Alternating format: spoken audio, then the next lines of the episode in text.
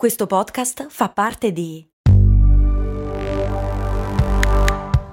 Voice Podcast Creators Company.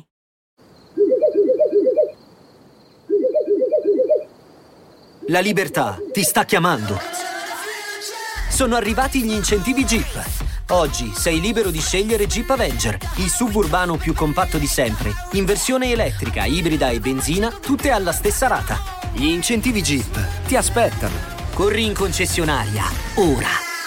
Info su jeepofficial.it. Pronto? Max Corona, che sono sempre io, presenta Brandy. Ogni settimana, dal lunedì al venerdì, un distillato di fatti curiosi dal magico mondo del marketing e del business in generale. Brandy, servire freddo. Brrr.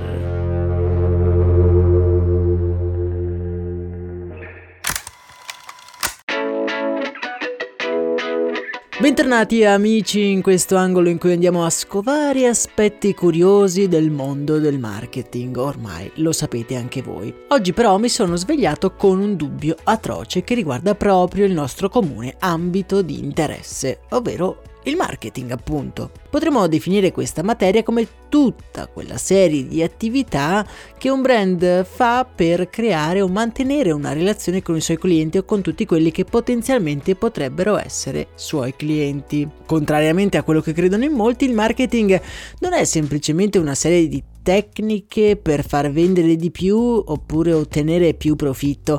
Il marketing racchiude tutta una serie di azioni che esulano dal fine ultimo del profitto. La politica, per esempio, è piena di marketing, le organizzazioni no profit, qualsiasi attività che abbia una relazione con le persone in qualche modo si serve del marketing per rafforzare e coltivare questa relazione. Molto spesso al marketing è associata la parola persuasione. Manuali interi di vendita ci spiegano quello che pare essere far fare alle persone quello che noi vogliamo. E io non sono un grande fan di questa linea interpretativa, ma è innegabile che i brand, per rendere sempre meno invasiva e ottimizzata questa relazione con i propri utenti e clienti, si servono di tutti i mezzi possibili. Tracciano i nostri interessi, immagazzinano una quantità di dati incredibili allo scopo di proporci sempre il prodotto adatto non solo per noi, ma anche per lo specifico momento della giornata in cui ci troviamo. Per esempio, siamo in stazione tutti assonnati, tac, pubblicità del caffè, però aspetta,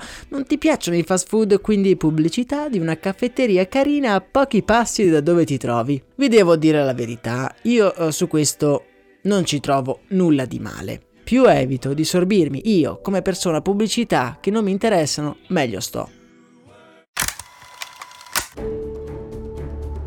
Un fatto però accaduto qualche settimana fa mi ha fatto riflettere e mi ha posto un interrogativo nella mente. C'è un limite etico a tutto questo? Spotify, la piattaforma su cui molti di voi stanno ascoltando proprio questo episodio, a fine novembre ha brevettato una tecnologia capace di tenere traccia delle nostre emozioni che possono essere immagazzinate a fini di marketing.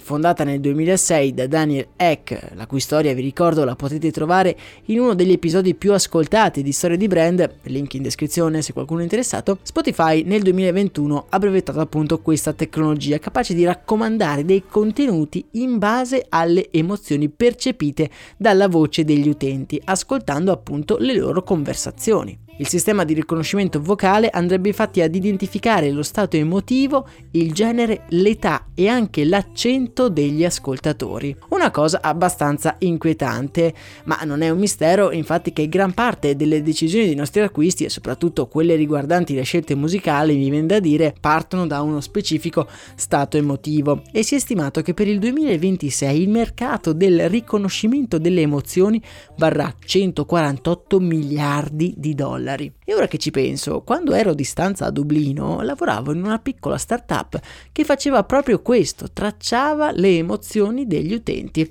certo non ascoltando le loro conversazioni però. Ora io non mi allarmerei troppo, il riconoscimento delle conversazioni è una cosa che moltissimi brand già fanno, da Google, a Amazon, a Facebook, da anni archiviano dati provenienti in forma anonima, si dice, delle nostre conversazioni. Come funziona l'assistente vocale? Semplicemente ascoltando quello che noi diciamo. Nel canale Telegram fatemi sapere se vi dovesse interessare questo argomento, perché potremo dedicarci un episodio. Tornando a Spotify, in realtà l'azienda si è sempre dimostrata molto attenta alla privacy dei suoi utenti, infatti che io mi ricordo non c'è mai stato uno scandalo di privacy che avesse come protagonista Spotify. Oltretutto la tecnologia è stata sì brevettata, ma è ben lontana dall'essere appunto utilizzata nell'applicazione.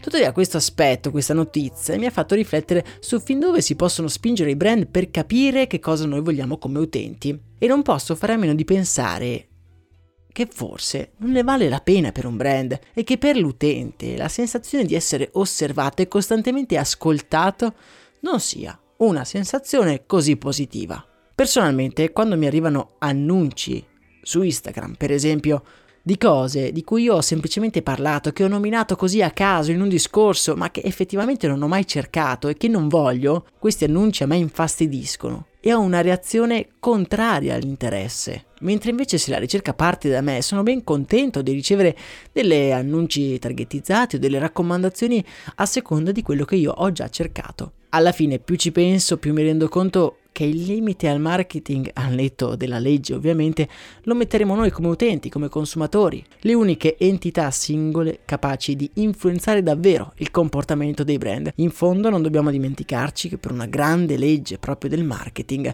ci dice che sono loro al nostro servizio e non noi a loro. Ok, con questa disamina pseudofilosofica del giovedì io vi saluto e vi abbraccio augurandovi una serena giornata. Sono curioso di sapere la vostra opinione, quindi vi iscrivetevi al canale Telegram per commentare il post dedicato a questo episodio. In descrizione invece trovate sia il link per iscrivervi al canale Telegram, super prezioso per commentare, oppure anche il link per sostenere questo nostro appuntamento mattutino. Noi invece ci sentiamo domani, intanto buongiorno, buonasera e buonanotte.